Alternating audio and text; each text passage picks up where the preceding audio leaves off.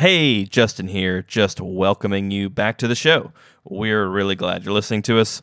We've been getting some good feedback from some of you, and we wanted to take a moment to say thanks. I'm glad no one has complained yet about this show being too long, but I'm afraid that might change after this week. I think this is a good one, though. This episode has made me laugh, it has also made me cry. I don't know how it elicited either of those reactions, but by George, it did. We have lots to talk about in regards to college football, and we hope that continues to be the case going forward. So, without further ado, this is Let Them Eat Takes.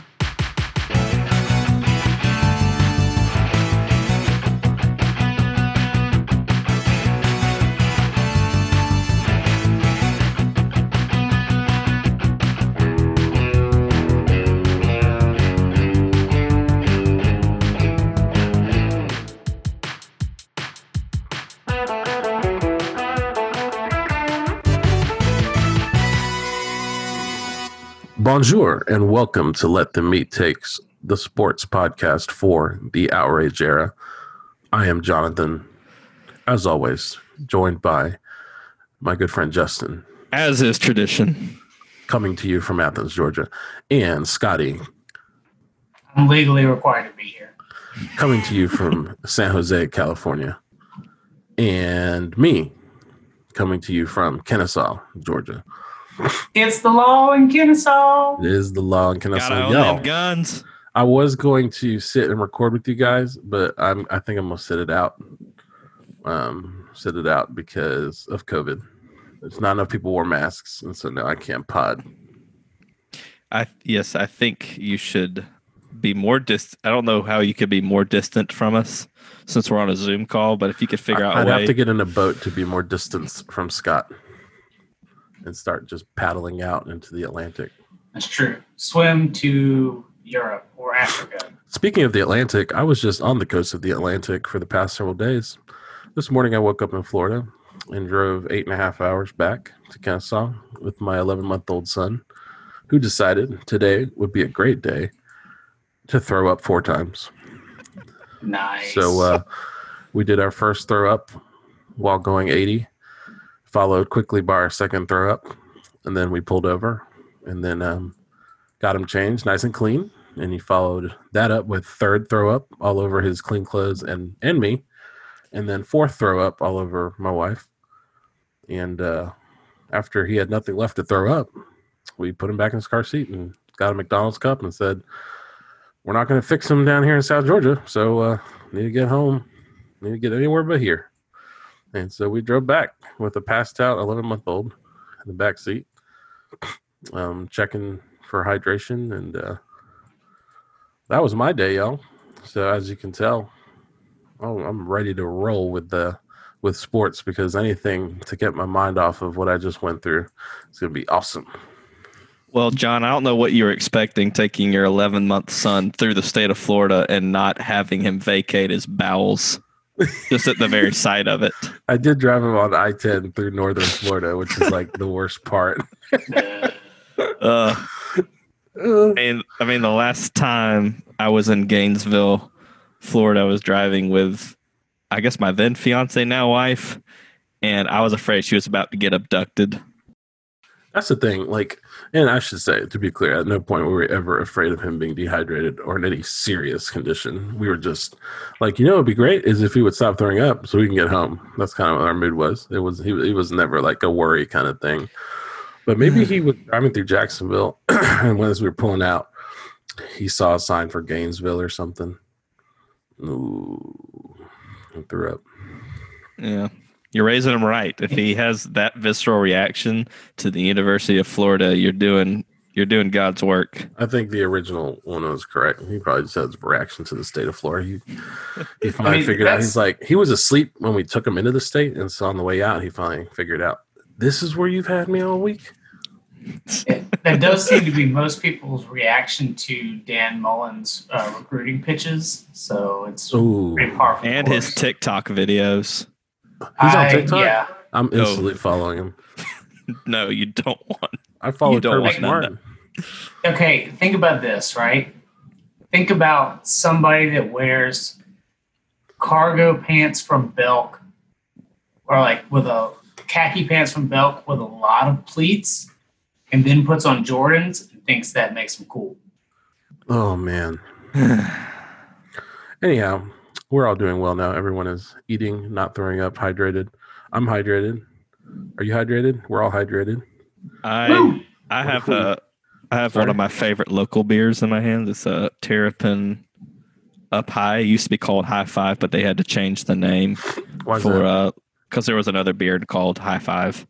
oh, that'll do it. Yeah. So So should we get these hasty itakus out of the way?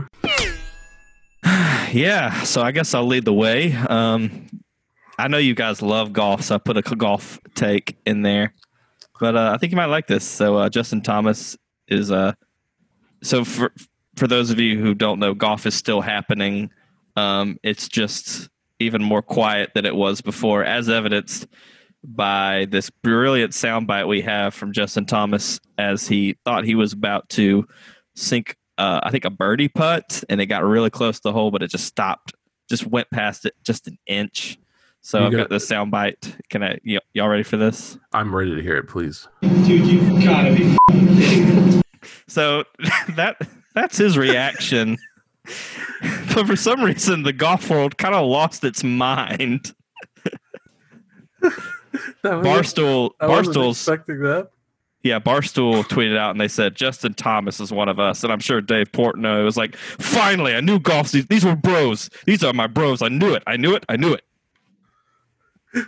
so, yeah, and um, I haven't played that much golf, but I, that definitely resonates with me because I've, you know, made putts that were way worse, weren't even that close, and you know maybe I wanted to shout some obscenities. So that's probably what I don't know. That's probably a normal professional golf match, but people lost their Oh, man, I wasn't over expecting that. That was really funny. It's always interesting though to hear people like, you know, clutch their pearls when they hear like professional athletes drop a bunch of f bombs. I'm like, if only you knew. Yeah.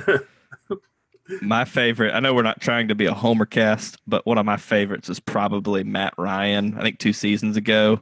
Oh yeah, Uh, he get was- set, baby. He's- Just a great one. It's not as funny as Peyton Manning cussing out Donald Brown for missing his blocking assignment, but it's pretty close. Get effing set. It's one of my favorite. They F-bombs. sold T-shirts for that for a while. I never. Did they really? I should have. Yeah. Oh. So is Justin Thomas a good golfer or like a bad golfer? Who is Justin Thomas? I'm going to be honest. I have never heard of this guy before. So- but let me, I can help in this department if you'll allow me. please. in that I have no idea who Justin Thomas is, but I did hang out with a buddy of mine at the beach who's an avid golf fan. And I asked him, we watched the PGA championship together every evening and asked, and I just picked his brain. And at, at no point did he ever tell me much about Justin Thomas. So I'm going to go out on a limb and say that, uh, he's just pretty like, he's probably really good, but nothing like special. Well, he is actually really good. He's uh younger than I am, which is kind of weird because I always think of golf being an old man's sport. But he won the PGA Championship in 2017, and that's a major open, and that's a pretty significant milestone for any professional golfer. You know, it doesn't mean he's like you know an all time great, but he's pretty dang yeah, he's good. pretty good. He's And he good played golfer. at Alabama, and SEC golf is actually pretty competitive. So yeah, he's good. I mean, we can all agree that golf's not a real sport, right? It's an Depends on how interesting you- hobby. Depends I on how you look, define I see sport. Justin Thomas and I see myself. Dude's like 5'10, 160, like pretty average athlete, and apparently he's winning majors. So I'm not buying it. Like if But- you're his size, if you're my size, you better be like an Olympic 100 meter champion. Or you better be like a little Messi who like falls over five times and scores. Did y'all see that this weekend, by the way? Because he did that. Yeah, it looked like a video game glitch. It looked like FIFA broke. It looked like he broke a video game. He like fell over four guys and somehow the ball wound up in the net. Yeah, that's cheesing. We call that cheesing in the game world. I think uh, one last thing I'll say about Justin Thomas, so we can move on. The funny thing for me is he's won a PGA championship. He's probably going to be remembered more for being that guy that said, You got to be kidding me on TV. And that's funny, but it's kind of a sad thing for golf. So, uh, you know, I kind of Hey, like golf. good good news, they're not letting anybody go to the Masters, so a lot of people are going to be pissed, and that makes me happy. It's all you know. The Masters has always wanted to do that. How can we make it more exclusive? Oh, we just don't let anybody come. They're like, in their boardroom, like wringing their hands like Smithers from The Simpsons, and like, Good. yes, we finally have what we want. we'll even sell the egg salad sandwiches with no patrons to purchase them. You know, somebody's going to go put like one cell phone out there on the greens and then like call it just so they can run over there and smash it with a hammer and like yell at somebody. How dare you? How dare this this this peon with his mobile device? Dwight Eisenhower stood there once. Uh, so I'm sure you guys have heard of the Disney bubble that's going on with the NBA. Is that like Fantasia? Uh, yes. I'll level with you. I know more about what's going on in golf than the NBA. If that tells you how I feel Uh, about the NBA. The NBA took most of their teams and put them in a bubble. And they said if you're way I at the bottom this. of the standings, you don't get to come into the bubble. You're not Right. bubble worthy. Was Yeah. it is it is this the thing the Hawks lost in overtime and so that they don't get to play unless they do like Right. an NIT version of the bubble? Yeah, they're Yeah. So, so most teams got to be a part of this playoff system, which I've heard a lot of people are taking. Um, who does Damian Lillard play for? Does he play for the? Trailblazers, Portland The- Trailblazers. Yeah, most people are predicting the Trailblazers to win it, even though they're an eight seed. But that's because of Damian Lillard's just transcendent moment right now, which came at probably the least convenient time in his career, considering all that's happening. But that's off the point. So there were eight teams that weren't invited to do this, and uh, I love. They've been deemed the delete eight. You've heard of the elite eight. This is the delete eight. We didn't want them in the bubble. And these teams are the Knicks, the Bulls, the Cavaliers, the Pistons, the Hornets, the Timberwolves, the Warriors, and the Hawks. And if you listen to uh, last week's episode, uh, according to their branding guide, they have a relentless pursuit of a championship that has led them into this unique category of teams. So there was a rumor of this group, the Delete Eight, which that's a great name. I'll, I have some ideas about that, but I'll get back to that. Courtesy of John Hollinger at the Athletic, I believe. Is that where it came from? Yeah, credit where it's due. All right, John Hollinger, you're you're doing God's work. So there was this idea that we're just going to let them have non-consequential scrimmages and let them train in the bubble while all these other winning teams were going to actually compete for something. And that idea did not take off because the player association had uh, no interest in the idea. And I think that the clubs probably said, "No, nah, we'll just stay home. This is stupid. We're not going to, you know, have stupid, meaningless scrimmage games while everyone else is actually competing for something. It's like the NIT or the NE, the NET, but even worse.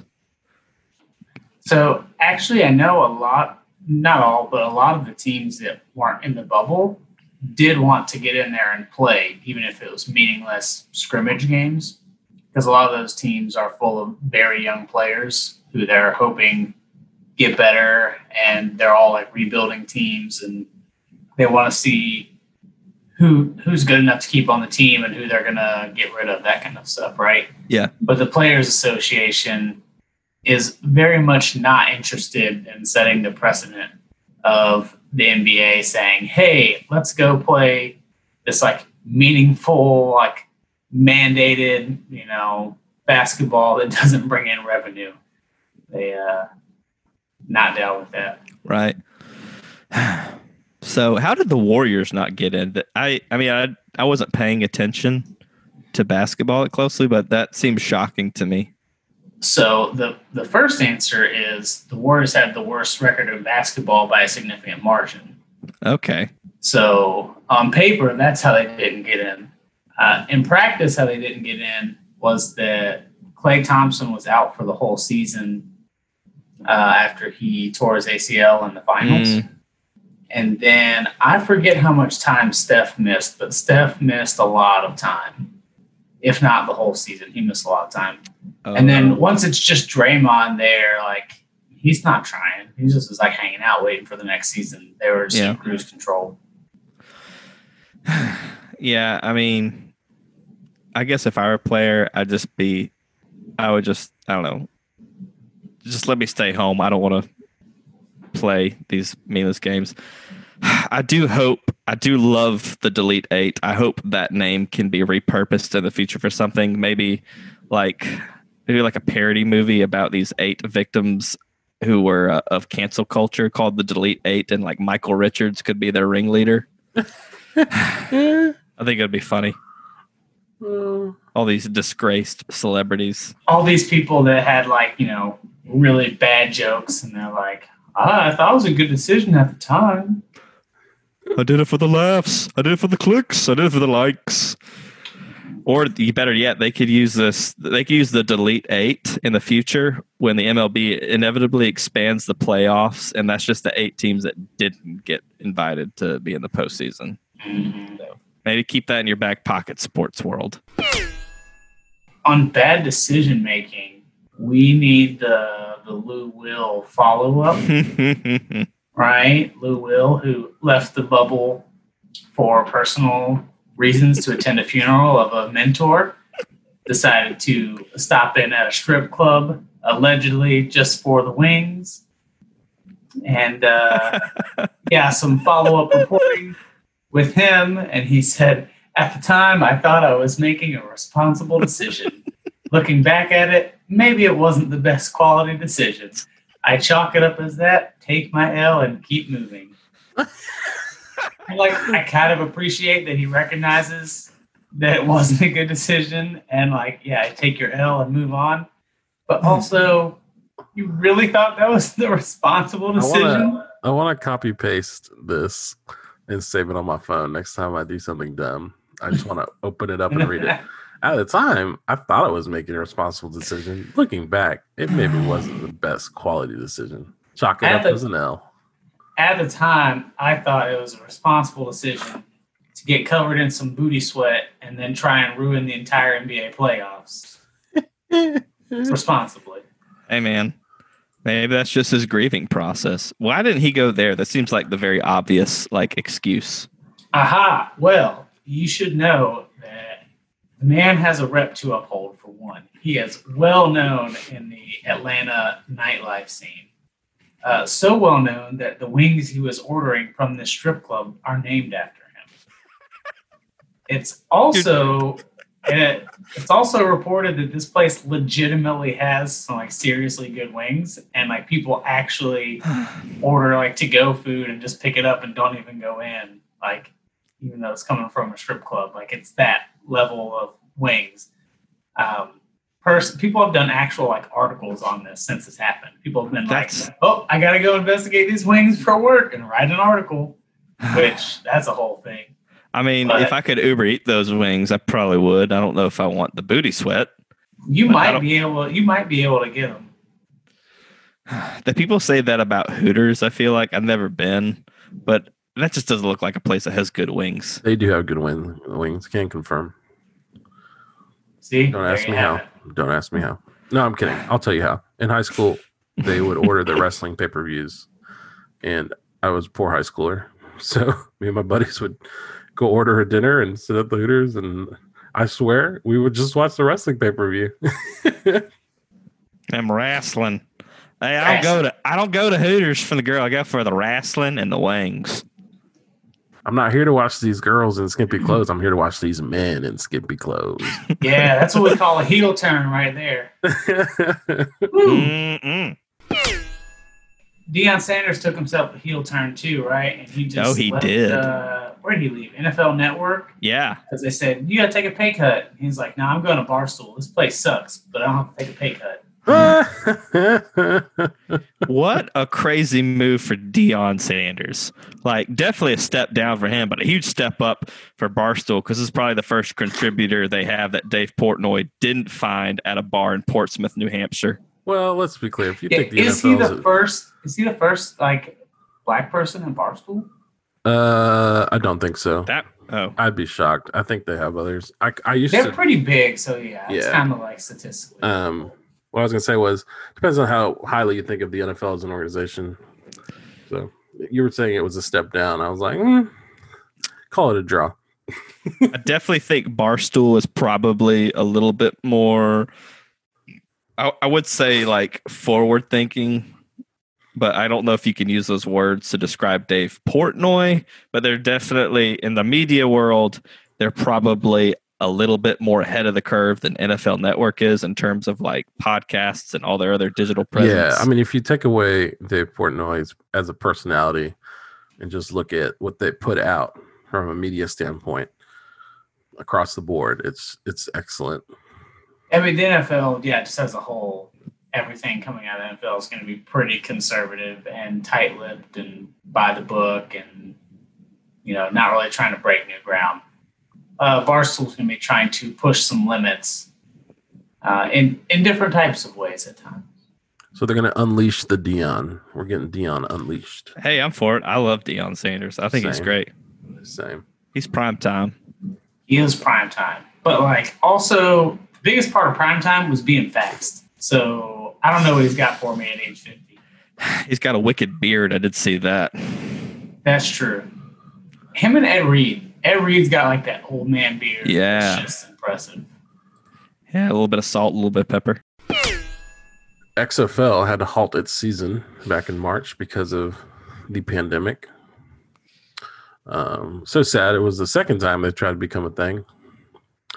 Um, the league eventually closed its doors and filed for bankruptcy before it was purchased by none other than Dwayne The Rock Johnson, Mm. along with uh, Redbird Capital. So I think they're going to take a third crack at it. It looks like with The Rock having some creative input or business input. Yeah, I saw he purchased it for like fifteen million dollars, which is nothing. Nothing for a sports league. Right. If you That's- think it's like the whole league. That's nothing for a like tiny slice of ownership of a sports team. Right. It's like the cost it's the budget of an indie movie starring Shailene Woodley I mean, that I won't ever want to see. I've seen yeah, them. if you look at the NFL, right, 15 million makes you like what, the 100th highest player for the 2020 season? Right. That's a whole league. I was kind of into the XFL when it was on in the spring before COVID hit. Thought it was Their, really their timing was just tough. It like yeah. that's just Yeah. Yeah, that was tough. Anyway, excited to see what The Rock does with that. Um, our last hazy take for you is uh, my favorite one. It's not just because I saw it and sent it in, but it's also because it involves one of my all-time favorite coaches, Hugh Freeze. Never a boring moment, never a dull moment with Hugh Freeze. Always entertaining. No. Can I, can I just read his throwback tweet, his most famous moment in time? Yeah, I- If you have facts about a violation, send it to compliance at olemiss.edu. If not, please do not slander these young men or insult their family. Wow. Uh, anybody that's lived under a rock or doesn't follow college football, turns out a lot of people had a lot of information related to compliance, and Ole Miss got a lot of people narking on them. They got a lot of uh, a lot of dudes that were taking some quote illegal benefits. And Hugh Freeze eventually got fired because he was hiring strippers on his state issued cell phone. talk, talk about aging like milk. So you know when you you, you list such a brilliant, such a uh, illustrious resume, you know he's the head coach at Liberty University, Um, right. So that with the uh, all this stuff, change all the uh, conference talk, who's playing, who's not playing, changing hourly. It feels like the South Florida coach tweeted the new Power Four in 2020: the SEC, the ACC, the Big 12, and the AAC. He's talking about his own conference, which is kind of I got a chuckle. You know, he's the head coach. Yeah. Coach Jeff Scott. And then uh, Hugh Freeze retweeted him and said, please add us as an independent member. Uh, I mean, I feel like that's been a thing at Liberty University that they want to be like the evangelical version of Notre Dame.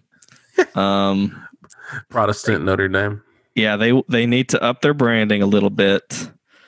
I mean, I I feel like Hugh Freeze, given his uh his past, he may have been a really probably a bad fit for a, a really conservative Christian university. But then I remember who their president is, and Yes, there you go. It's a perfect fit. ooh, yep, the shoe fits. Yeah. Uh, anybody that doesn't know, their president is the former president of another fairly conservative Christian university uh, known as Baylor. They got in trouble because of n- numerous sexual assaults and, and rapes and cover up allegations and all sorts of stuff within the football hmm. team and the athletic department. As Really? is tradition for Hugh Freeze. I did not know about that Baylor story. Kidding. I did know Yes. Yeah. I'm kidding. But it turns out that guy is also phenomenal at raising money. He so universities are willing to take a chance on him because they know they'll raise a ton of money. Whether or not that is a good or wise decision, I will leave up to you. Ooh, Also, I love that after the Ole Miss player Laremy Tunsil got drafted and then said live on air at the NFL draft that he did in fact get paid to go to Ole Miss. A billion people went back and found the old compliance Ole Miss email and just started e- just sending in all kinds of info.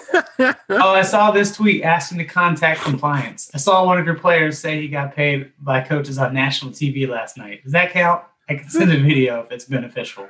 Oh man, it's just too easy. I mean, people knew about that for years in advance. I had a friend. Oh, yeah. uh, he was actually a roommate I had in college. He worked for the UGA football team. He would like look at film and stuff. Uh, kind of a volunteer thing, but it's kind of a cool opportunity if you want to build up your resume and maybe coach some football later in your career. But uh, he uh, he was he got to volunteer at an event where they were recruiting Laremy Tunsil, and they thought they had him in the bag, and he flipped very abruptly overnight. No campus visit whatsoever to Oxford, and there was talk of money. And I think he might have been gauging interest. Of course, I'm pretty sure now at UGA we're probably we probably have a, a good legion of bag men. So Our gonna, payroll is much higher now. right, the times have changed. Since we're talking about college football, we wrapping up our hasty takes and uh, serving up our main entrees of cake. The main entree where it just means more. I'm thinking about just playing taps for this part of the podcast because uh, I know earlier on the show I thought it's going to happen. Doesn't matter if it's fun or not. Like the season's going to happen because money necessitates it. I'm not so sure anymore. Things yeah, part of the fast. reason part of the reason the season might not happen is because money necessitates it also doesn't happen at some point, right? Right. So once the lawyers get involved and say, okay, we can expect this many illnesses, we can expect this many long term medical conditions, we can expect to have to pay out health insurance or legal and medical fees of this much money for this long, et cetera. If that starts to be pretty similar amount to how much money you're going to make, then why take the publicity hit, et cetera, right? And Sure. then that's before we even get into uh, having them play through a pandemic when only professional leagues are playing and how much that might cost them when they lose a legal case and have to pay college football players. Yep. I want to back things up because you know things. A lot of things have happened since we last recorded. Because I think I, what I wanted to start with was maybe talking about the SEC scheduling. Um, I thought how that played out was very comical. So some of the heavyweights got a pretty good favorable draw. Like Alabama just has to play Kentucky and Missouri. Uh, definitely two of the cream cakes of the East. Uh, and You then don't meanwhile, say. right, Arkansas got straight sacrificed. right. They, are the- just like tied them down and just like They thought the Lord. fire. They thought the Lord was going to provide a ram, and no ram was given. bite. hey, We got bite, It a bite down on the here. Bite down on this leather strap. It's a hog. like tonight, we're eating bacon. I mean, they're definitely the sacrificial pig. I think the spotless lamb of the bunch is probably Mizzou, who's coming off, I think, maybe a three and nine, four and eight season.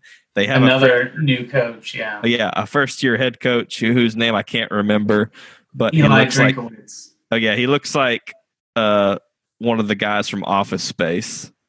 Um, but they got served up Alabama and LSU. So had Arkansas and Miss State for those who don't know. Also, we talked about uh, um, Arkansas getting sacrificed. They had Tennessee and Missouri, and those, and now they have Georgia and Florida, right?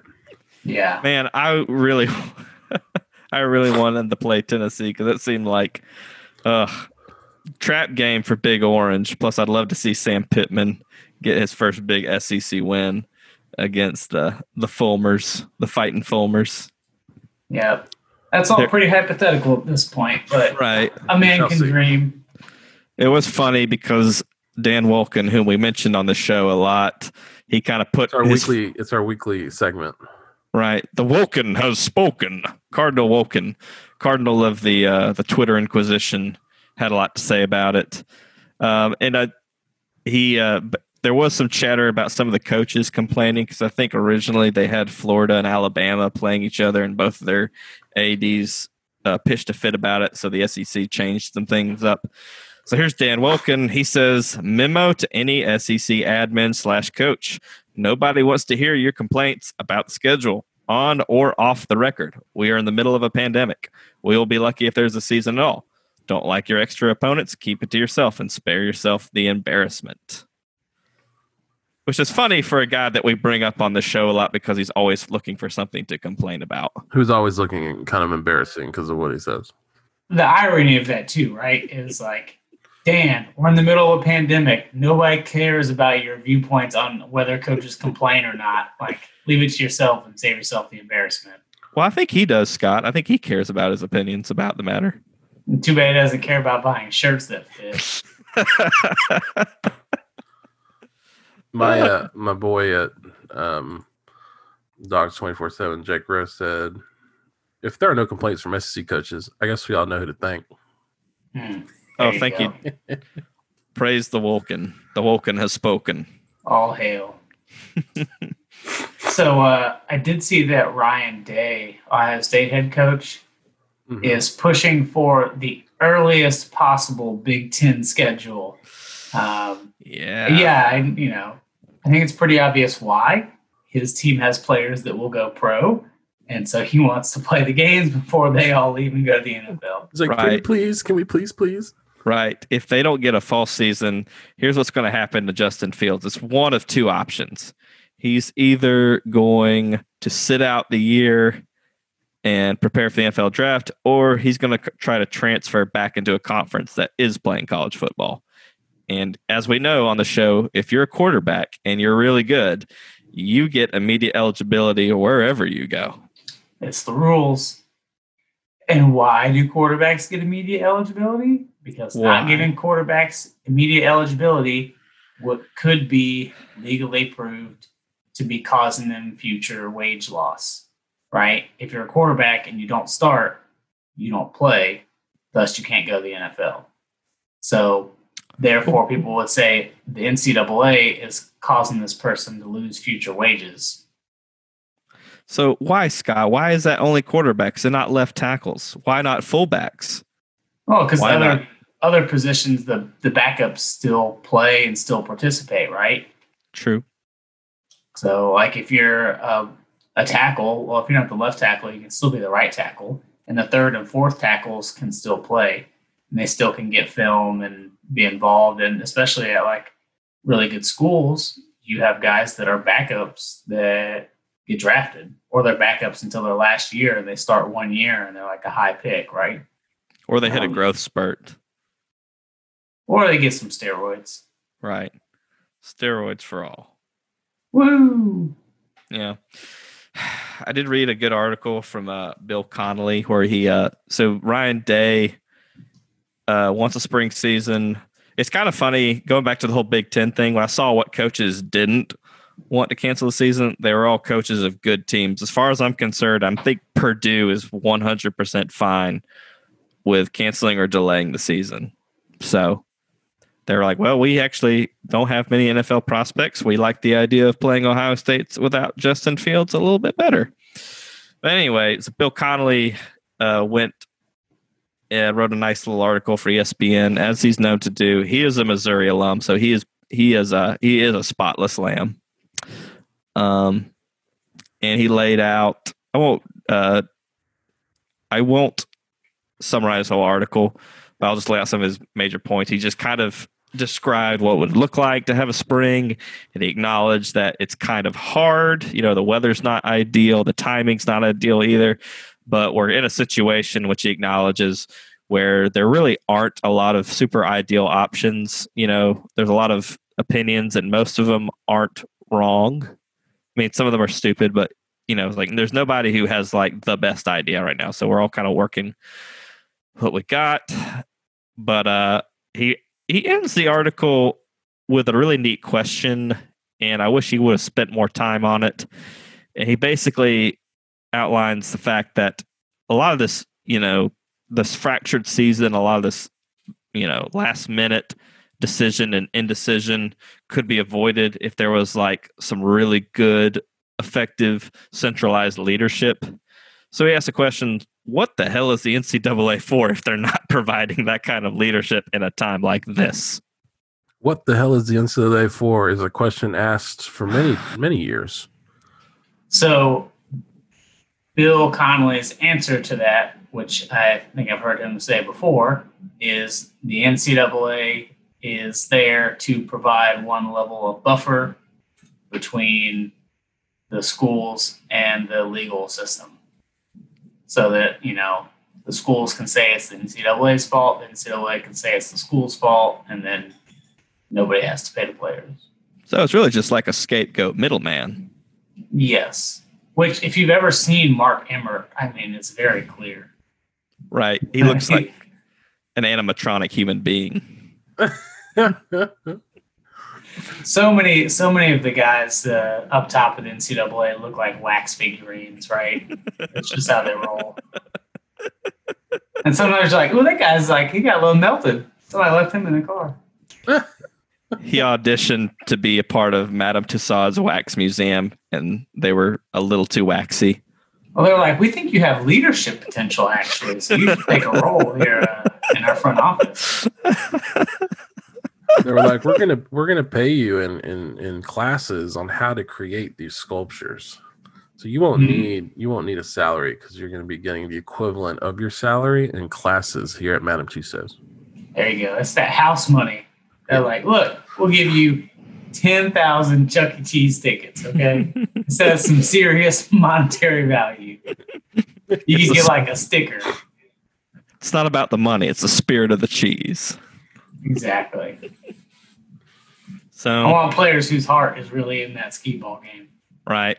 Speaking of players who, um, they really just eh, that really have their hearts in the right place. They're not doing this for the money, not doing this for fame. They're just doing it for the heart of the game. You know, they're doing it for themselves. We're doing it for the kids. Uh, hashtag we want to play. We do it for the kids. Hashtag we want to play uh, was trending hard on Twitter this week amongst college athletes. Uh, there seems I've read a lot who I've read some, seen some athletes who've opted out or expressed their vocal uh, disapproval for having a season, but I've seen a lot more, especially high profile athletes, really want to play this game. And uh, Trevor Lawrence kind of took uh, center stage with that. I think there was also talk of players unionizing or forming a coalition amongst themselves. I, I gotta say, that was a pretty good bait and switch they had going on there. Because you had about 24 hours of all the big time players just hopping on the internet saying, We want to play, let us play. Hashtag we want to play. And you had a whole day of fans getting all riled up saying, Yeah, let them play. They want to play. Let them play. And then after a day of that, they said, Also, we would like to unionize. Yep. And then you had a lot of fans that were like, No, no, no, not like that. That's not the spirit of the game. What do you mean you want to unionize? But yes, you had you had a whole day of people saying, "Look, the players want to play. Listen to the players. Their voices count." And then they like turned around and said something that a lot of those people didn't want to hear. And Genius maneuver, I gotta say. it was a really classic bait and switch. It was very well orchestrated. Yeah. Uh, I'm looking at Trevor Lawrence's demands. I guess he's one of the. I guess he he's maybe the. I don't know if there's a captain to steering the ship, but he seems to be on the bridge of the ship. That's where that's where command usually sits. I don't know. I Uh, don't know. Here's it. Here, Star here listed Wars. Star Wars, blah blah blah, pew pew pew. Here are his demands according to uh, this uh, hashtag. We are united. Hashtag We want to play. We all want to play football this season. Great. Establish universal mandated health and safety procedures and protocols to protect college athletes against COVID nineteen among all conferences throughout the NCAA. Difficult but reasonable. Give players the opportunity to opt out and respect their decision. They already do uh, guarantee eligibility whether a player chooses to play the season or not. I don't know if that's something that can be guaranteed yet. Not seems reasonable. Uh, use our voices to establish open communication and trust between players and officials. Ultimately, create a college football players association, and that I Ah. think is where everybody started to scratch their heads. Everyone and- freaks out. yes, Everybody yell, ah! but they only but this only applies to uh representative of players of all power five conferences sorry boise state Sorry, Hugh. Sorry, G5. Sorry, Hugh. Sorry hugh You trying to get that P5 money, though. so yeah i mean it makes sense i've always th- i i personally feel guilty sometimes about how much i like college football because at the end of the day i do realize that a lot of the kids participating who are generating the revenue kind of don't get the best deal in the world from it all You can say that again. Um. So there's Can, been a can- lot of. can we talk about my boy Danny real quick? Danny Yeah, Kanell, sure. who came Sure. in with his hair all crazy, looking like I used to listen to him a lot back in the day when he was on ESPN with uh, what's that guy's name? Oh, he's from Boston. Russillo. Russillo. Russillo, Ryan Russillo. That's his name. Anyway, continue. Anyway, so Danny Aliens Kanell came in with a hot take yesterday and said, I keep seeing liability as the big issue in college football. What if the players who want to play sign a waiver and free the schools from those liabilities? Um, hate to break it to you, Danny, but schools started pushing those waivers on players like three months ago, right? It was like a big news item three months ago when it happened. And actually, since then, I think the NCAA came down and ruled that schools aren't allowed to do that. Why? Because that's something you do for employees. And so, yeah, it's already been tried. The NCAA already nixed it. Like, thank you. Try again. Right. When I uh when I saw that tweet, I just pictured Danny Kanell being awoken from cryo sleep or coming out of the board from Jumanji, being like, "What year is it? Have him sign a waiver." I can't wait to watch him try and like outrun some like stampeding elephants. yeah. So all this stuff that's happening, it's moving so fast. We're having lots of uh, practices are still being held in the two conferences that have held out, the SEC and the ACC. Uh, The Big some these- 12 took a bit of a swing back and looks like they might continue as of Really? All yeah, right. but yesterday it was dire, but the day before it was good, and the day before that was dire. Can I? Okay, so can I? Can I say a thing? Yeah. Because there's so many takes floating around, and I don't know. I just think that this is probably way too serious for our silly little podcast. But I just think there is just this overwhelming desire to solve a problem that's not solvable. You know, mm-hmm. like That, that was pretty much that that Bill Connelly article Justin talked about. yeah, It like was a lot of coming to that same conclusion. Right, right and so it's it. like you're trying to like solve a problem that's not solvable and if you make a decision one way or the other there's kind of there's no what's the word people like in leader deniability you want to have deniability and say like you want to have protection from people criticizing you from taking the position for or against they want to have that protection and so if you take a position for or against there's this potential of you opening yourself up and i get it because hey it's the outrage era baby and they're coming with Right. pitchforks but it's just if people could just calm down and realize that when you're in a pandemic when you have this kind of serious thing going on um sometimes there isn't a perfect answer and sometimes there isn't the solution to the problem. Right. Even if you just isolate college football, the college football season, whether to play or not, the college football problem with the conferences or whatever, or even the separate one that was going on before the pandemic about whether to pay players or not. Like, there isn't like a perfect, there certainly isn't a perfect solution to the paying the players thing now, but you know, they're so like averse to change. Um, and I'm talking fans. Fans are so averse to change never mind. Like I, I get the you know if you're going to start paying players, it takes a lot of things being changed administratively and whatever. But just from fans' point of view, like you know, the fans that got all up in arms when Trevor Lawrence hints at players unionizing. It's like, dear Lord, can we like, I don't know, like calm down and just like realize that just because something's been some way for a while doesn't mean it needs to stay that way. I don't know. All Yeah, right, I'm off my little soapbox. No, I mean you're right. Like part of the reason there's such a everyone's having such a hard time figuring out the right answer to this is because there is no right answer without making a big change to the framework of how everything else is operating. Right. Because like look, I could fix this whole thing in like 10 minutes. It's not hard. You just say, okay, college students are doing this semester online football players and other athletes will be isolated in bubbles on campus. We treat them as professional athletes and come to some agreement on payment, right? And boom, we fix it. We're done. Everybody plays.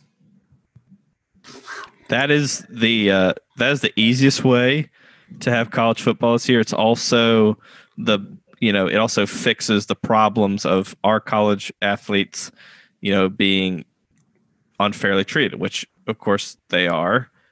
But a lot of people are still kind of people are there's still a huge segment of the population that's in denial about it, and it it's not helpful for to have writers like Dan Wolken who are constantly moving the goalposts from saying we need to test more. Then when they start testing, you start complaining about how testing supplies are going towards athletes.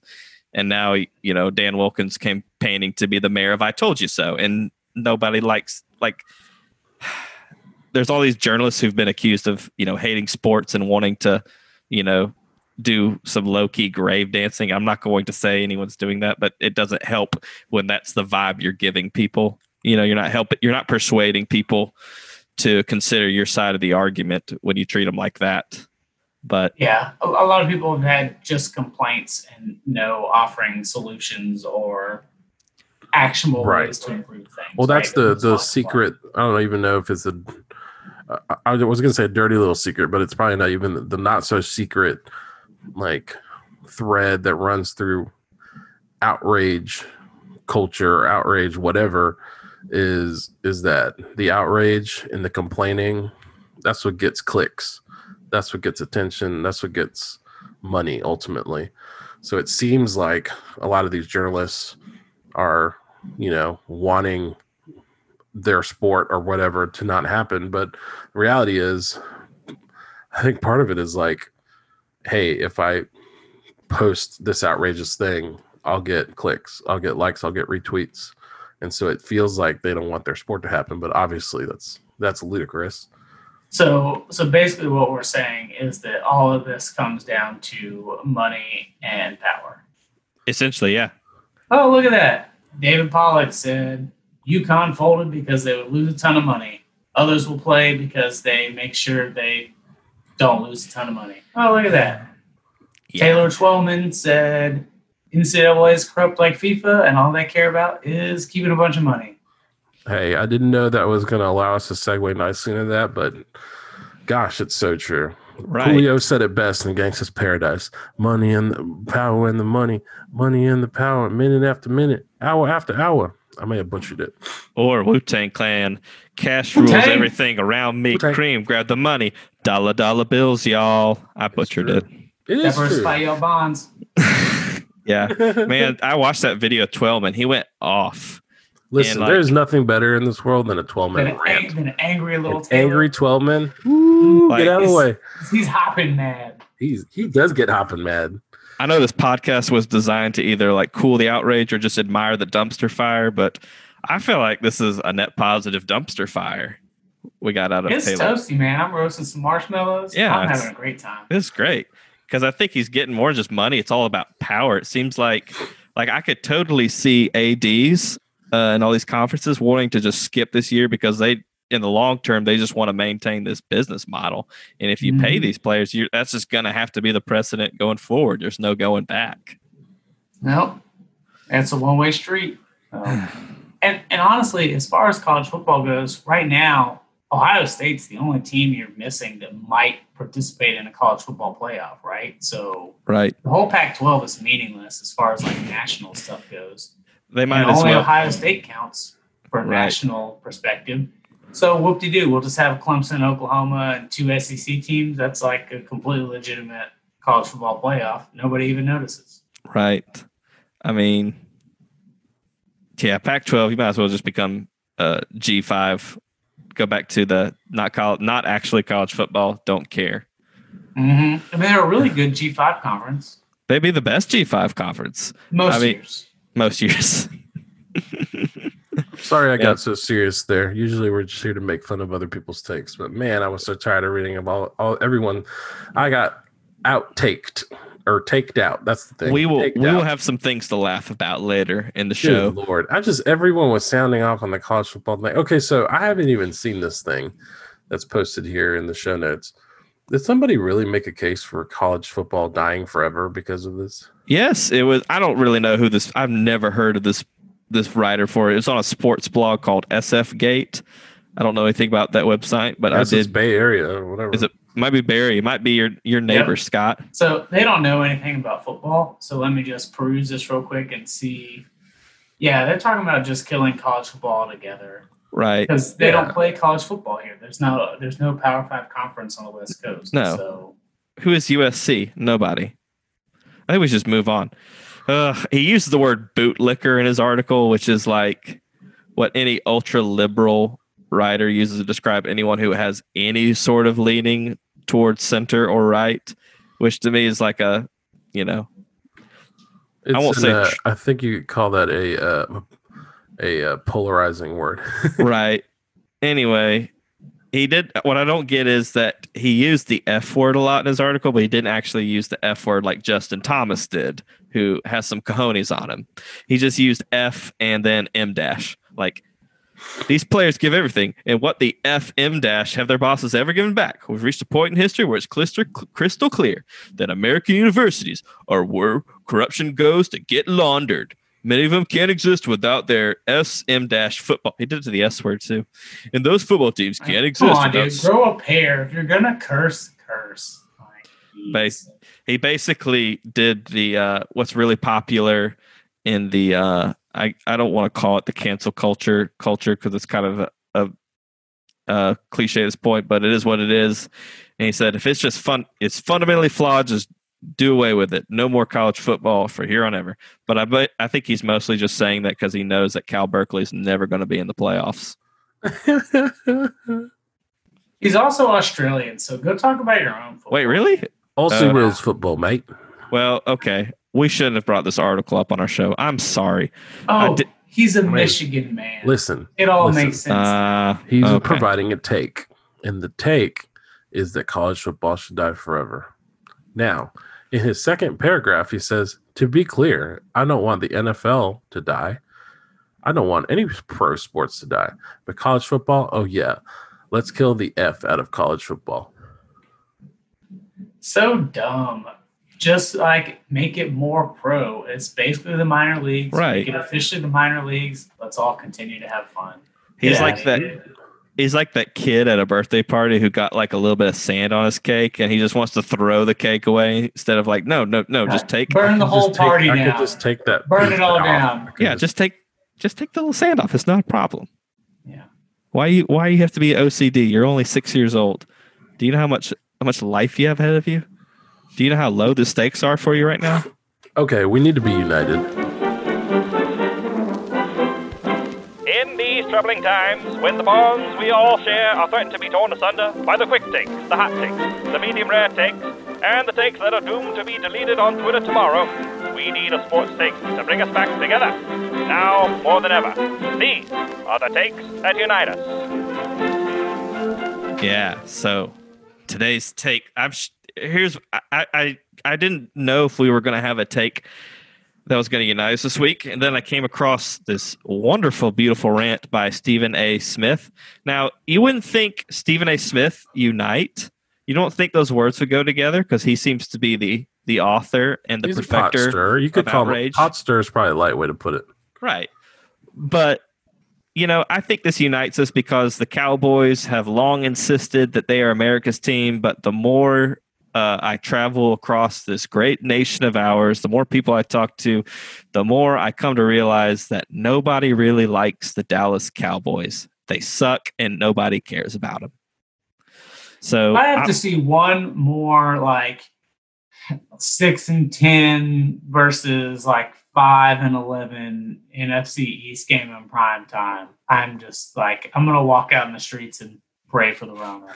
That's so accurate. Oh my gosh. Yeah. Those So are spot on. Are you going to play us the rant? Yeah, yeah. I'm going to give you context first about the rant. So, Michael Irvin, former Dallas Cowboy himself, uh, was giving a take recently where he compared the drafting of CeeDee Lamb from the University of Oklahoma to be wide receiver for the Dallas Cowboys as um, the Golden State Warriors signing Kevin Durant after they won the after they already won the NBA finals. And now there's a lot of that to scratch your head at. You could listen to that and think, "Wh- how the heck is CeeDee Lamb and what's the what are the correlations between CeeDee Lamb and Kevin Durant? Stephen A. Smith doesn't What are spend the any correlations between the Cowboys and the Warriors? right. yeah, and that too. that well, let's hear what Stephen A. Smith had to say. For the first time ever, I'm excited to hear what Stephen A. has. This to is say. you're gonna love this, Scott. I got this just for you. This dude with a straight face, because I know he did it with a straight face, okay? This dude goes on social media and articulates that quote. I'm sorry. Check, correct me if I'm wrong, Molly and Max. When Kevin Durant arrived at that 72 Warriors, 73 win Warriors team, weren't they fresh off a game seven in the NFL Finals? I believe that answer is yes. Did not the season before they win an NBA championship? I believe that answer is yes. Because they followed up the championship with a game seven in the NBA Finals, that means they had a back to back trips to the NBA Finals. The Cowboys haven't been in the NFC Championship game since 1995. I mean, a quarter century. It's been a quarter century, 25 years, Michael Irvin, that these brothers have won more than one playoff game in a year. Okay? One. That's it. I mean, they haven't done it in 25 years. It hasn't happened. And you're going to compare Cowboys picking up CeeDee Lamb to Kevin Durant, who, by the way, is money, had about nine, ten years in the NBA, averaging 27 again, was a league MVP and a scoring champion before he ever arrived. So not only did I bring up championships, I also brought up resumes. Once again, there is somebody that was wearing a cowboy uniform, and this is the shame of it all. It's bad enough Michael Michael Irvin contaminates his zoot suits that he already wears with blue and white pom poms every day. But then to come back with this blasphemous, erroneous, patently false statements about the Cowboys trying to buffer them up, it is shameful. Galen Gordon, suspend this man. I don't want to see him on the air. I don't want to see him in social media until he publicly apologizes for the blasphemous statement he said about the irrelevant, pathetic, moribund Dallas Cowboys. What the hell have they done? Yeah, normally Stephen A. Smith sucks, but that was just all too spot on. Oh, that was so good. I feel so much better. I mean, that could just be his show. Just the Stephen A. Smith uh, has two minutes to tell you what's wrong with the Dallas Cowboys today. It would certainly be much more successful than uh, Skip Bayless's opposite model, where he tries to sell you someone who's really awesome is actually not good at sports. Oh, that did unite us. That was very good. I feel very united. I Maybe. I I'm so mad uh, uh, of all the years that we had to hear about, are the Dallas Cowboys gonna do it? And everybody knew no. Everybody knew no. No, Tony Romo ain't gonna do this. He ain't doing this year. Dez Bryant is still gonna go to that strip club and pick up those hot wings. It's not. It's not happening. This has been the Takes That Unite Us. We just talk baseball though. Yeah, we actually have real sports going on in baseball. None, no politics, no doom and gloom. They can be put into a bubble because they're professional athletes. yeah, but they're not in a bubble because they're baseball players. Oh, No I bubs. guess not. No, No bubs. bubs. They're not bubble boys. John, tell me about Jose Altuve. Mm, He's the same size as a toddler, so he gets a bubble baths. My, that, my uh, tiny? Altuve. Um, uh, I don't even know why he tweeted this in November of 2018, but he tweeted, "This is frustrating. I can't take it anymore. No mas. I'm quitting." it has resurfaced hard recently because, and I follow it on Twitter. He is in the worst stretch he's probably ever. I don't. I'm not gonna say it's the worst stretch he's ever had, but Man, it's he's having a rough time. it's real rough. Yeah. He tried to bunt the other day and hit the ball twice when he bunted. and so you're out if you try and do that, by the way. Um, somebody commented on that tweet recently and said, No buzzers working? Garbage cans too obvious with no crowds? Baseball is hard to play when you play it the right way, isn't it? Golly, savage. oh man, that tweet did not age well at all. No, man, he's down in the. I think he's down below the Mendoza line right now. Way below it. yeah, but he, he's not. He's like halfway to the. He would love Mendoza to be at the Mendoza line. He would love to be at number 200. He, he would give a whole inch of that five six he got going on to get to the Mendoza line. the uh um we'll keep it we'll keep the astros hate going just because it pleases me um so recently there was a little dust up when they played the athletics one of their one of the athletics players got uh, i think hit twice three times in two games and it was the second time that day something like that anyway he's like walking to first right and he's just kind of talking to himself under his breath just kind of going holy crap i've been hit three times who knows what he's saying well, out of the Astros dugout, Alex Cintron, who I, he's one of their coaches. He's not the head coach, is he? No, that's Beltran. No, it's not. Who's the head coach of the Astros? No idea. Cintron is a coach for the Astros. He's a hitting coach, I believe. Oh, okay. He was the man with the trash can. I'm going to assume. We'll just assume. We can't confirm, but we'll assume. Well, he starts John at um, the athletics player that was just hit. And um, but the thing is, the game is in Oakland, and in Oakland they don't have like your traditional rails over the dugout, and so you can like pretty much walk out and just see. So there's nothing sightline wise. There's nothing separating whoever's standing on first from anyone in the dugout. So you have this coach, hitting coach, he's just kind of, I guess, was offended by whatever the the dude who was hit was muttering as he walked first, and starts jawing out at him and approaching him, like with still within the dugout. He doesn't leave the dugout, but approaching him. And so homeboy snaps on first and starts charging him.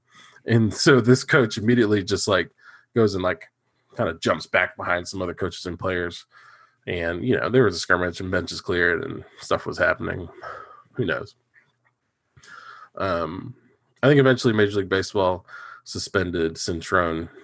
um I think like eight games, something like yeah that. eight games something crazy like that They gave him the Um, Joe Kelly treatment. they did um a lot of people were talking about it though and like the difference between the suspension he got versus the suspension the player got because the player didn't get quite as big a one. I forget what he got. It was less games though. People were saying ah well the coach should kind of have a bit more discipline and patience and not try to egg on the out you know the other players to like try and fight him. I see all this to say Major League Baseball suspended Cintron, and I, uh, Jomboy is pretty famous baseball social media guy. Um, if you don't follow him, you should because he's great. That's John with an M, by the way. Jomboy. And he says this: I think if Houston cared about their rep and culture and how bad it is, comma, they suspend Cintron themselves the rest of the season and say that's not what we're about. and that's not who we are. but that's who they are and, and what they're about, so they won't. Man, I just thought that was a great take. I, I think I'm beyond the point where I'm really mad about the Astros uh, cheating, but like, I don't want this to stop. this No, is really entertaining. It's so. This is admiring the dumpster fire in its Yeah, it's so purest form. I don't know what he said. I watched the video and I, my Spanish is not great, so I just heard some yelling in Espanol. But someone said that uh, Cintron may have made a comment about a player's mother. So I mean, here's the thing. Like, as someone who's familiar with the Latin culture, one of two things. It's very simple to just say like the phrase that has to do with your mom all the time, anytime you're mad or annoyed. A and B, whether it's said or not, it's really easy to lie and say it was said. And so then you have some deniability, or you have some players that'll stick up for you, like, oh, well, yeah, of course, you know, you're talking about the dude's mom. It's like, uh, okay. Now, maybe in this case, I haven't listened to it. Maybe in this case, the audio is pretty clear that he was saying something about his mom in Spanish, but right, I don't know. I feel like that's one of those things that, like, you, it's it's the uh, especially with Latin players, that's something that like gets used a lot um, when you're in those situations because they know that other players will come to their defense or their Well, let- support. Well, let me ask you a question. What defense do Latin players have when they're caught salsa dancing in a club when they said they're not going to play baseball because of coronavirus? they say, uh, and I can say this because I'm half Latin. They say, uh, "No hablo inglés." I was gonna go with uh it's part of my culture you just don't understand. Was this was this real? Did Yoenis Cespedes was he salsa Allegedly. dancing before he opted out? That's what eyewitnesses said. I can't confirm. There might also, I don't know, maybe the wings there are also very good. See, I've, I've been dissatisfied with a lot of my wing adventures when I go to restaurants. So I'm starting to think that the seedier the location, the better the hot wing. I don't have a good wing place near me, and it makes me very sad. It's not Atlanta, y'all. They probably serve like, oh, these are these are fair trade, uh, vegan, organic uh, zucchini wings. Why would you want Oh. to have a chicken? Ugh, jeez, triggered.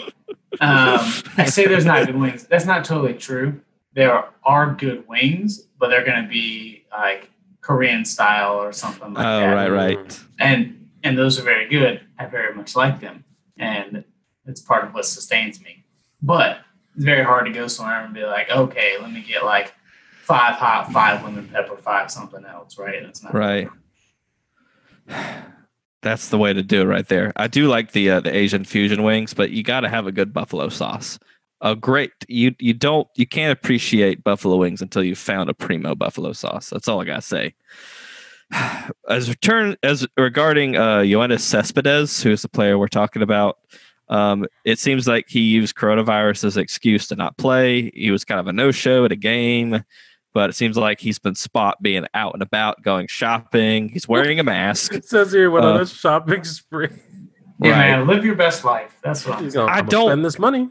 I don't care. Like this This is money ain't gonna spend itself. I really right. don't care either. Like I think this it's funny season that it's sucks. a big deal. Like I'm glad we having baseball, but let's not let's not joke around here. This season sucks. At Like, least he's he- being honest about it. Like I've seen so many players like sign these bajillion dollar contracts and have like a phantom injury, like, oh, my oblique. I guess I've got to sit out and go spend my twenty five million dollars. Yeah, like I appreciate somebody's like, keep working hard. Nah, I'm rich. I'm gonna hang out. I got four Okay. years left on this contract. Mm-hmm. Respect. I'll work As hard is on the my New York- contract year. That's the most uh, New York Met thing to do is to be paid to not play baseball. Who As, was uh, it? Somebody on the Mets said somebody on the Mets is sitting out this year for COVID related reasons, and fans were getting mad. And he said like something on Twitter to along the lines of, "Let's be real, the Mets suck, and y'all wouldn't play for them either this year." Right. I mean, he to me he's just following in the footsteps of Bobby Bonilla. You know, I'm just gonna be paid not to play baseball. Vanilla. Bonilla, excuse me. Golly. I wish it was you talk about you talk about Bobby Vanilla? You know what's funny That's is I Tommy Tuberville's better player. You know what's funny? I was like three or six credit hours away from finishing my minor in Spanish at the University of Georgia, and this is what I get. nice. I think I they don't took pron- away that minor. Uh, probably should have. It was, you know, you might as well double major. You right. So, do y'all guys want to talk about the Braves and their series Uh. of misfortunes? Not really. I don't either. No. Our best pitcher died. We can't do anything in the playoffs next. Okay. We Well, keep I- we keep trusting our quote unquote young arms, and um, Snitker trusts him so much that he lets him pitch for an inning and then bullpen games the rest of the game. Man, when guys are pitching well, it's like, oh, you hit 52 pitches, time to get him out of there. Yeah, Look the back, guy the guy friggin' only giving up like like he's still young. One inning, so he gave up like a home run. And dude, I'm talking about today's game. He like gave a home like, oh, I'm gonna put in this bullpen guy for three innings. Who pitched uh, today? Enoa, Y N O A. I don't know how you pronounce that. Enoa. He started and then he had thrown like 44 ish, 50 pitches and given up a couple homers. But we were tied two to two when he pulled him. he pitched an inning. okay, see, mean- this is why I don't want to talk about the Braves. This is dumb. Let's keep going. Okay. Well, uh, here comes another great take from Trevor Bauer, who I think might be one of my heroes in baseball right now, despite the fact he doesn't play for my home team. But it's okay. Uh, he has a show, I guess, and uh, I won't play this because I think we've done enough sound bites. But he has a show with some friends, and they basically have a discussion about how stupid MLB TV is. The fact that you spend what 40 50 dollars a month, but you you can watch every team except your local market and I'm sure it's handy if you're like, you know, a Toronto uh, Blue Jays fan living in Burlington, Iowa. But Uh, That's where most Blue Jays fans live. So right, See, it's yes, and and that that Trevor Bauer show you've been that you mentioned. I actually watched the first episode of the I guess the year, quote unquote, the season, probably better put, and it was really interesting. Um, so I'm definitely gonna watch episode two. It's basically just like like a really cool um uh conversation in the, into the like the inside of like the, the the goings on of baseball which i know there's a lot that's been written about it but i don't think it's ever been so candidly right, kind of recorded. Um and it, and I, I should clarify about the current baseball stuff. I know Right. a lot's been said about the 90s and early 2000s and the steroid stuff that kind of thing. Um but i don't know i just find it really cool really interesting. Peek behind the curtain so to speak. Yeah, Trevor Bauer is not afraid to let you know what's going on behind the curtain with baseball, and not afraid to let you know that ba- MLB MLB.TV is hot garbage. trash. it sucks. You know what's funny is I know a lot of people who subscribe to it, but then they go buy another VPN service just so they can like hide their location and like cheese it so they can watch their favorite team. Which is, I thought about doing it, but then I realized I could spend less money in, on Slinks, which is probably what I'll end up doing. But I don't know if I want to watch any more Braves baseball because it's been depressing. but No, I also watch Braves baseball. It's relaxing. yeah, it's fine. it's cool. I like it. It's I- fun to watch Ender Inciarte slip around in the middle of Yankee Stadium and just not catch things. He's actually Uh, trending. At least he hits the ball as hard as like a you know kid in Pee Wee or something. He's trending in Georgia for That being doesn't- bad. That's usually yeah. About to say trending on Twitter is usually a bad sign. I do like how uh, Trevor Bauer seems to be aware of the fact that baseball kind of has a problem uh, gaining new fans in the United States. Listen, I agree. Here, here's the thing, and I, I can't take credit for this take. I wish I could look up the guy really quick who get who originally gave this take. He actually has like a not to to be even more um, of a homer. He actually has like a like a Braves podcast that he does, and he's the he's one of the guys on the podcast. Oh man, I'll keep looking for the name. and I'll give it to you later. But basically, his he does this video which he intended to be you know funny, but he's got a good point, and the point was that they ML Major League Baseball invests a lot in player development and scouting and stuff in all these Latin American countries. And it's not to say that they don't here in the US, but I think it would be really cool if they could maybe I don't know, balance the scales more towards like the US, especially in some of the inner cities, and start player development, start some leagues that in like the inner city for people who live near these teams, you know. So you have these people who grow up in the area, and you know, if you're in Baltimore, they're like, "Oh, Orioles," you know, they hear about the Orioles, and now you have like a Baltimore Orioles sponsored like league thing, and you you're developing players in your own team, and it's I don't know, it's it was a really cool idea, and They could definitely make it cheaper for the kiddos. It is a, a lot of money. That's that's a cool way to introduce a lot of new a new generation of fans. Um, but that's Yeah. neither here nor there. But MLB will MLB, so that ain't gonna happen. Yeah.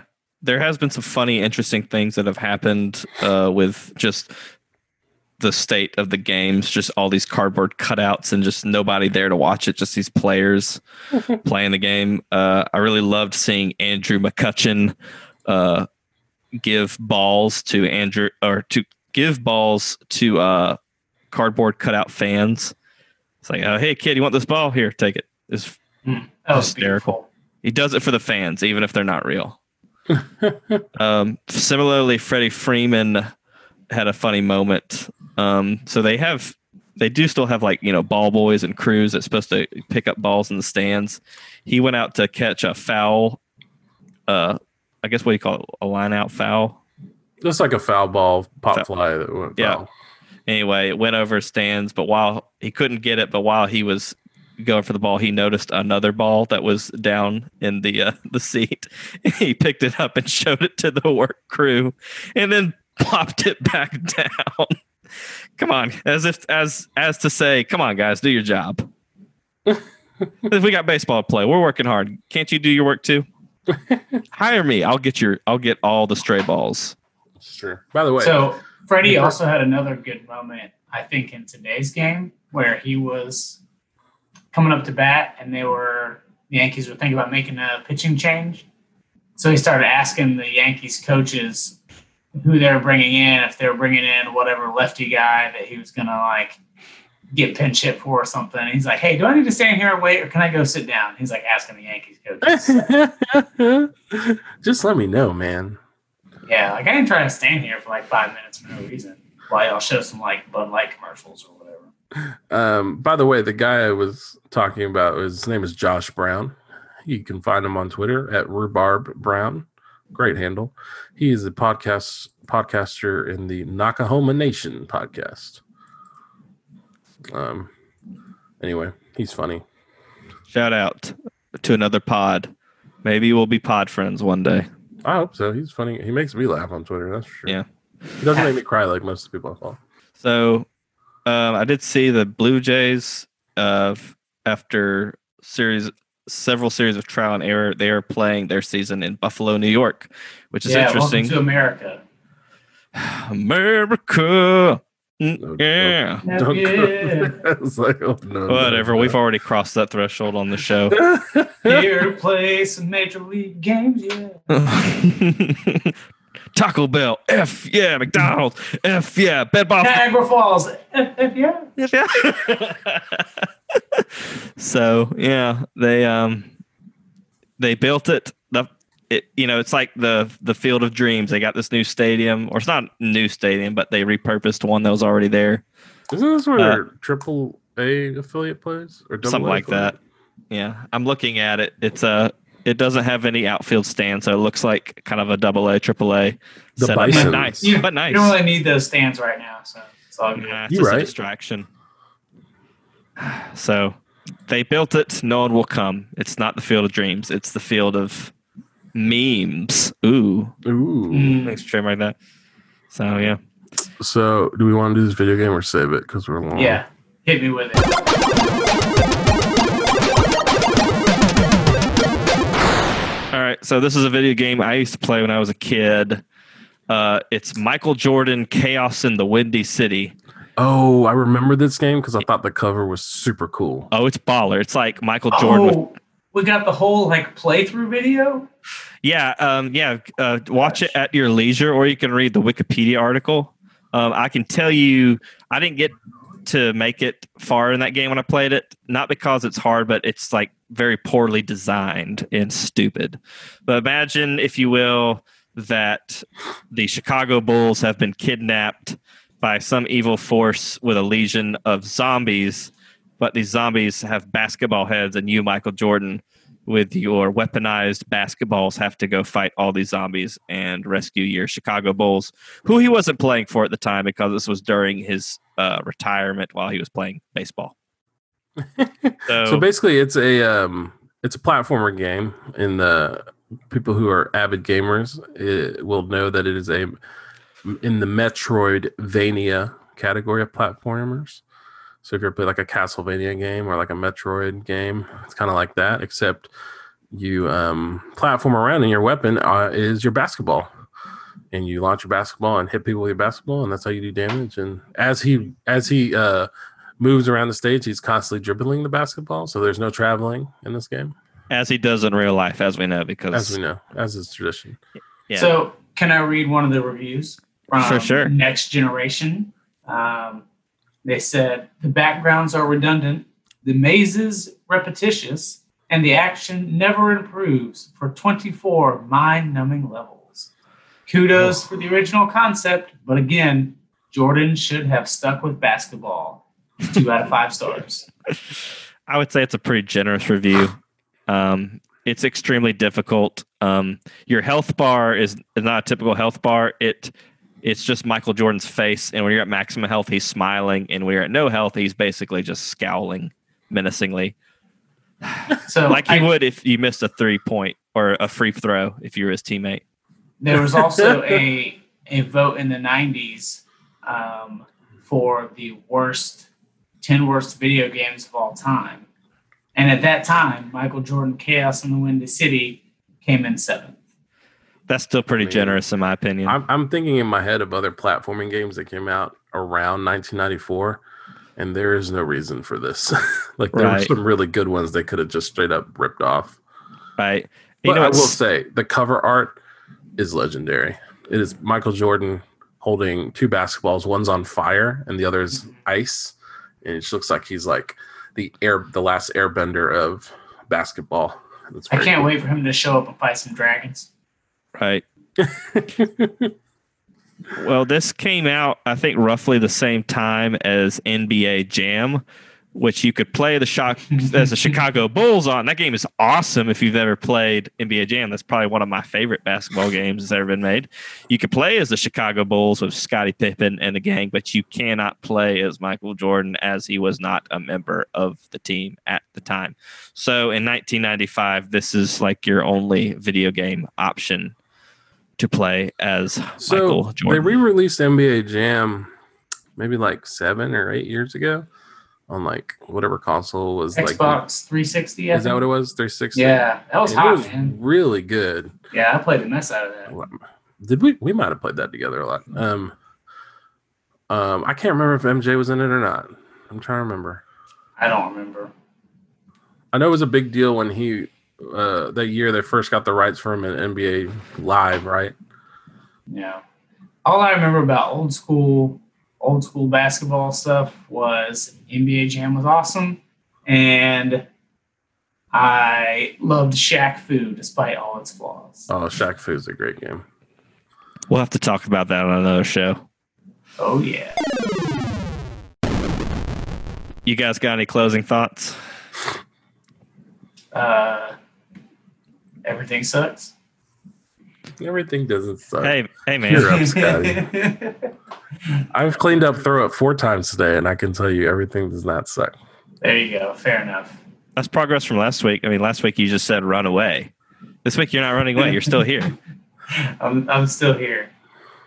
I just like give us some real sports. I don't know. Oh man, I mean, Braves getting pounded by the Yankees feels like real sports to me. Unfortunately, Stockholm syndrome. yeah, it does. The real money ball.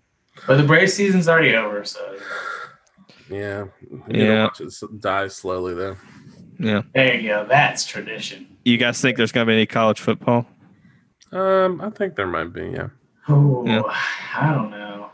Do you I think mean, the X? it's definitely a possibility still, but Yeah.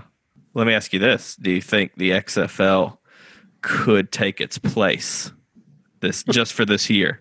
And would it? No. man, that seems dicey. But also, they, It is- they had the whole market to themselves. But It is NFL's still going 2020. to play. NFL's still going to play. So Right.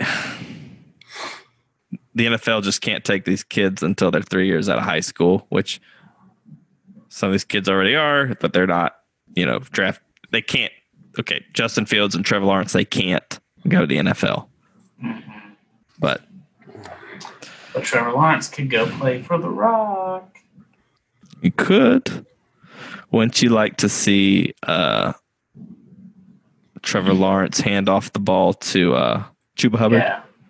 Jabba Hubbard. That's I you would like- love to see those guys just run over some random dude off the streets that's like filling up the rest of the XFL roster they're playing against. Yeah. All right, y'all. I have no more parting wisdom for you. So, au revoir, and until next time, be wary of the takes, gentlemen and gentlewomen, for sometimes they are outrageous. Beware, God. beware, beware the Guard takes. your minds. Thank you again for listening to Let Them Eat Takes. If you got a take to share, you can drop us a line on Twitter or Instagram.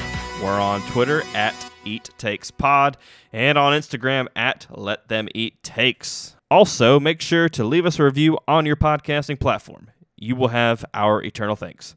See you next time. Wear a mask. Bye bye.